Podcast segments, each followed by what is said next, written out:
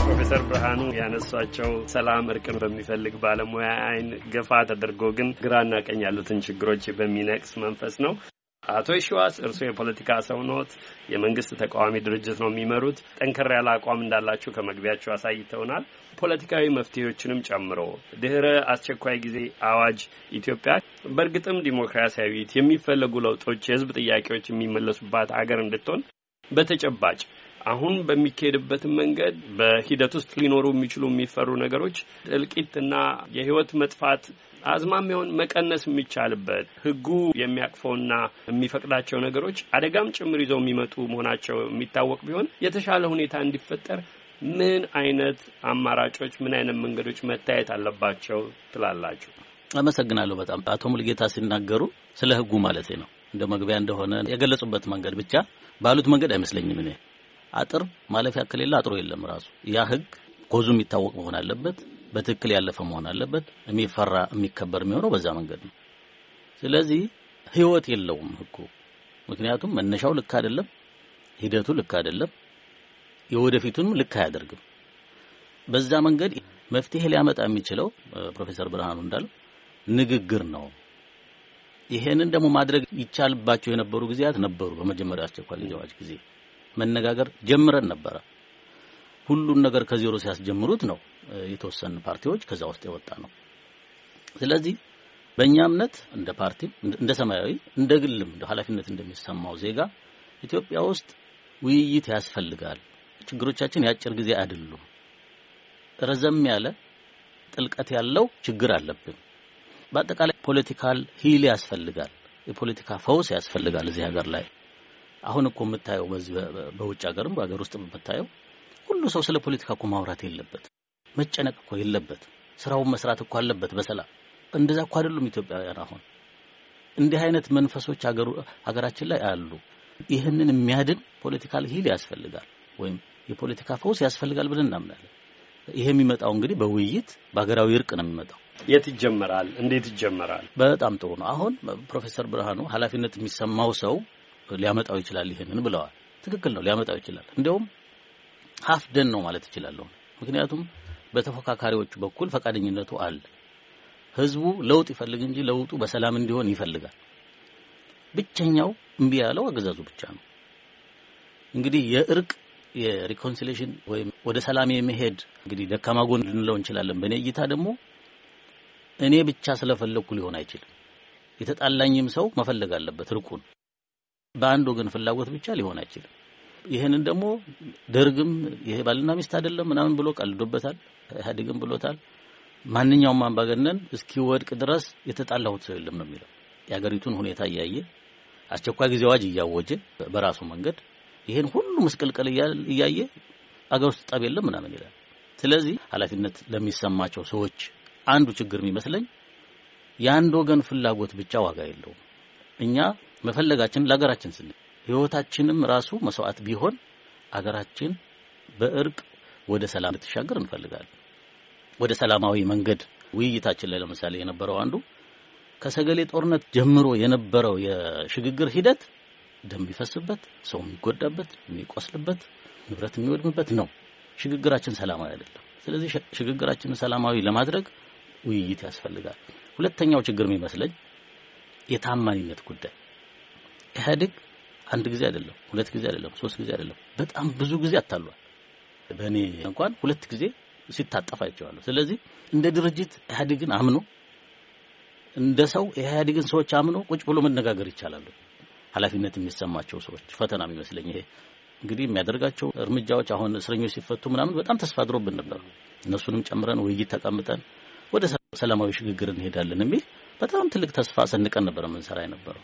ስለዚህ የአንዱ ግን ፍላጎት ብቻ ምንም ዋጋ አለመኖሩ ያገዛዙ ታማኝ አለመሆን ደግሞ ሁለቱ በጣም ፈተና ይመስሉኛል። እነኚህ ፈተናዎች እንዴት ይታለፋል?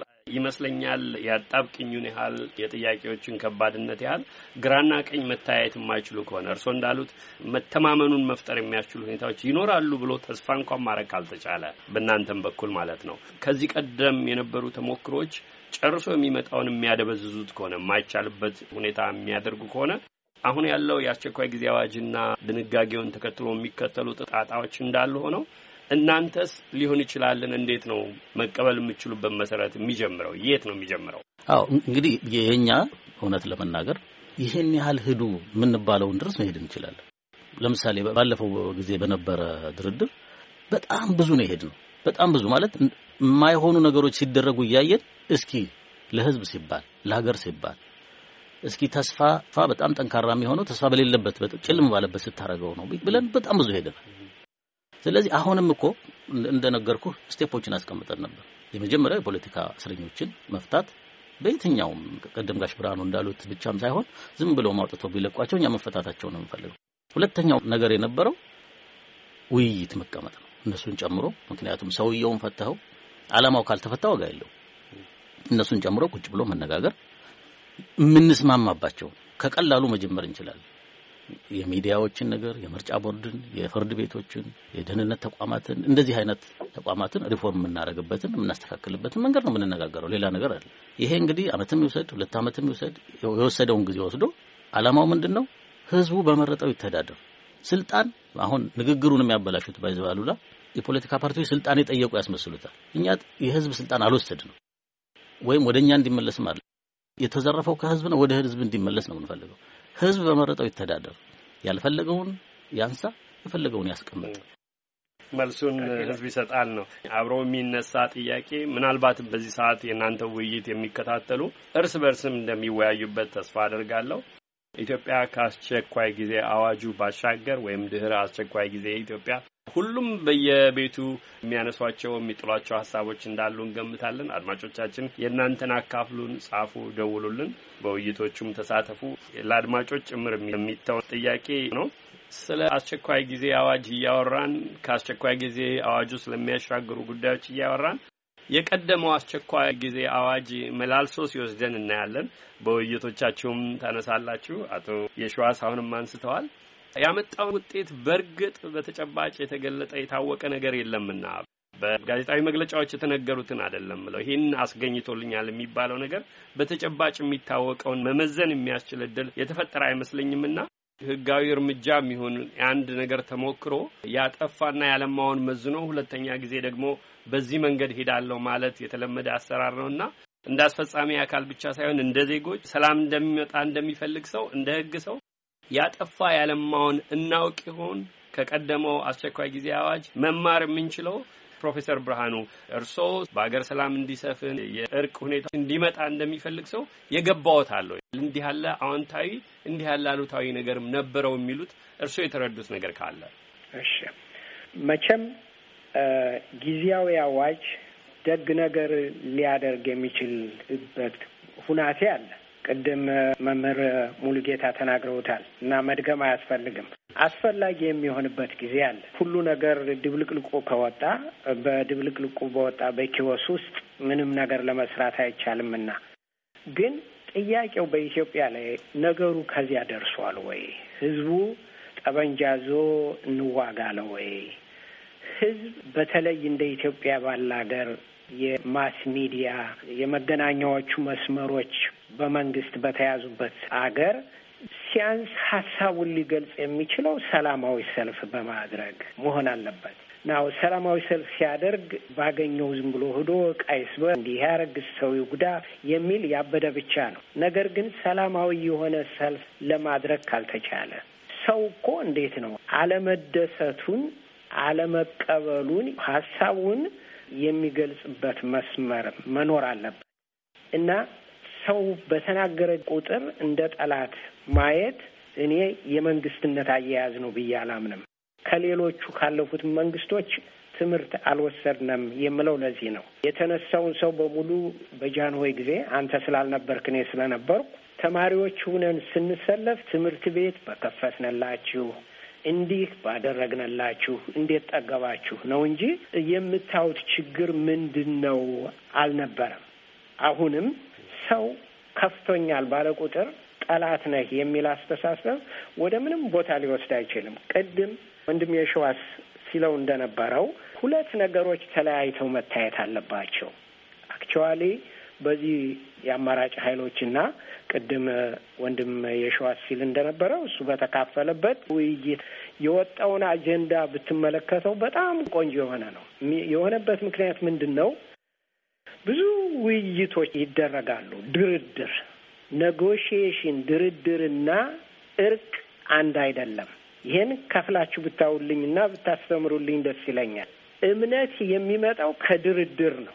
አንድ ነገር ተዋውለን እኔ እናንተ ያንን የተዋልንበትን በስራ ላይ መዋል ስትጀምር ማመን እጀምራለሁ። ያለበለዚያ ከአማራጭ ኃይሎች አንጻር የሚሰነዘረው እንዴት እናምናቸዋለን የሚለው as precondition የሚባለው በአማርኛ ቅድመ ሁናቴ ተብሎ ተተርጉሟል። እኔ እንኳን ትክክል አይመስለኝም። ቀብድ ነው የምለው። ቀብድ መጀመሪያ ይሄን ስጠኝ፣ አስቀድሞ አዎ መጀመሪያ ይሄን ስጠኝ። ከመንግስት በኩል ደግሞ እነዚህ የእኛን መብት የእኛን ስልጣን የእኛን መንግስት ያልተቀበሉ ስልጣን ለመውሰድ የሚፈልጉ ናቸው የሚለው አስተሳሰብ ከምንም ሊያደርሰን አይችልም። ቅድም ወንድም የሸዋስ እንዳለው በአንድ እጅ አይጨበጨብም። መንግስትም ሰላም መፈለግ አለበት። አማራጭ ኃይሎችም የኢትዮጵያ ሕዝብም ሰላምን መፈለግ አለበት። እርቅ ግን ከድርድር የተለየ ነው። ያ ያ የወጣው አጀንዳ መጀመሪያ ብዙ ድርድሮችን ያቀርባል። ቁጥር አስራ ሁለት አስራ ሁለተኛው የድርድሩ የመጨረሻው national reconciliation የሀገራዊ እርቅ ይላል። ይሄ አሰራር ዘመናዊ የሆነ የሽምግልና አሰራር ሊያቀርበው የሚችል ይህንን ነው።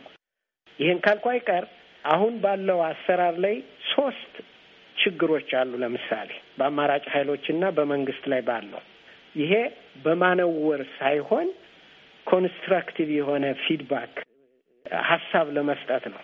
አንደኛው የመጀመሪያው ትልቁ በዚህ በተካኑ ሰዎች ስላልተመራ ይሁን ወይም ደግሞ መንግስት እምቢ ስላለ ይሁን የሚሰበሰቡበት ቦታ ነው። የሚሰበሰቡበት ቦታ የሚጋብዝ ኑ የሚል አይደለም። ምን ማለት ነው? የት ነው እሱ? ከፓርላማው building ነው የሚገባው እና ገብተህ ብታየው ያለው ብርበራ ያለው ፍተሻ ብዙ ወጥተህ ወርደህ ነው የምትገባው። ይሄ ይሄ ሰላማዊ የሆነ ነገር ለመነጋገር የሚያመች ቦታ አይደለም። ከዚያ የተነሳ አደራዳሪዎቹ ደግሞ እነ አቶ አሰፋ የተከበሩ ሰዎች ናቸው። እነሱ ችሎታ ያላቸውም ለማለት ሳይሆን ለምሳሌ የወጣው መምሪያ የሀገር አቀፍ የፖለቲካ ፓርቲዎች የድርድር የአሰራር ደንብ የሚል ይወጣል። እሱ ስታየው አንዱ ሰብሳቢው ዋናው አደራዳሪ ፍጹም ገለልተኛ ሆኖ ይመራል ይላል። ይኸውልህ ገለልተኝነት በአዋጅ የሚሆን አይደለም፣ በፈቃደኝነት የሚመጣ ነገር ነው።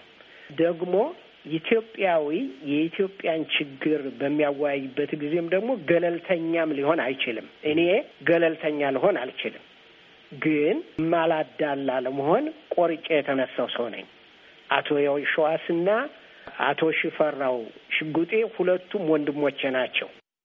ሁለቱም ለኢትዮጵያ በጎ ነገር ለማድረግ እየሞከሩ ስለሆነ የእኔ ስራ ከሁለቱ ያለውን ችግር ድልድይ ሰርቶ እንዲገናኙ ማድረግ ነው።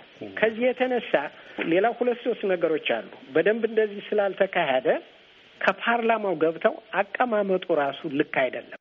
ልክ የፓርላማ ሰው እንደሚወያየው ነው እንጂ የውይይት መድረክ መሆን ያለበት ዙሪያ ጠረጴዛ ሆኖ ፊት ለፊት እየተያዩ በእኩልነት በአንድነት ነው መሆን የነበረበት።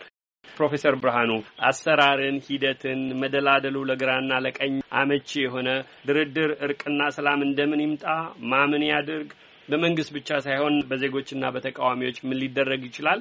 ምናልባት እርሶን ለብቻ መልሰን አምጥተን በዝርዝር መሄድ ያለብን ጭብጦች ይመስሉኛል።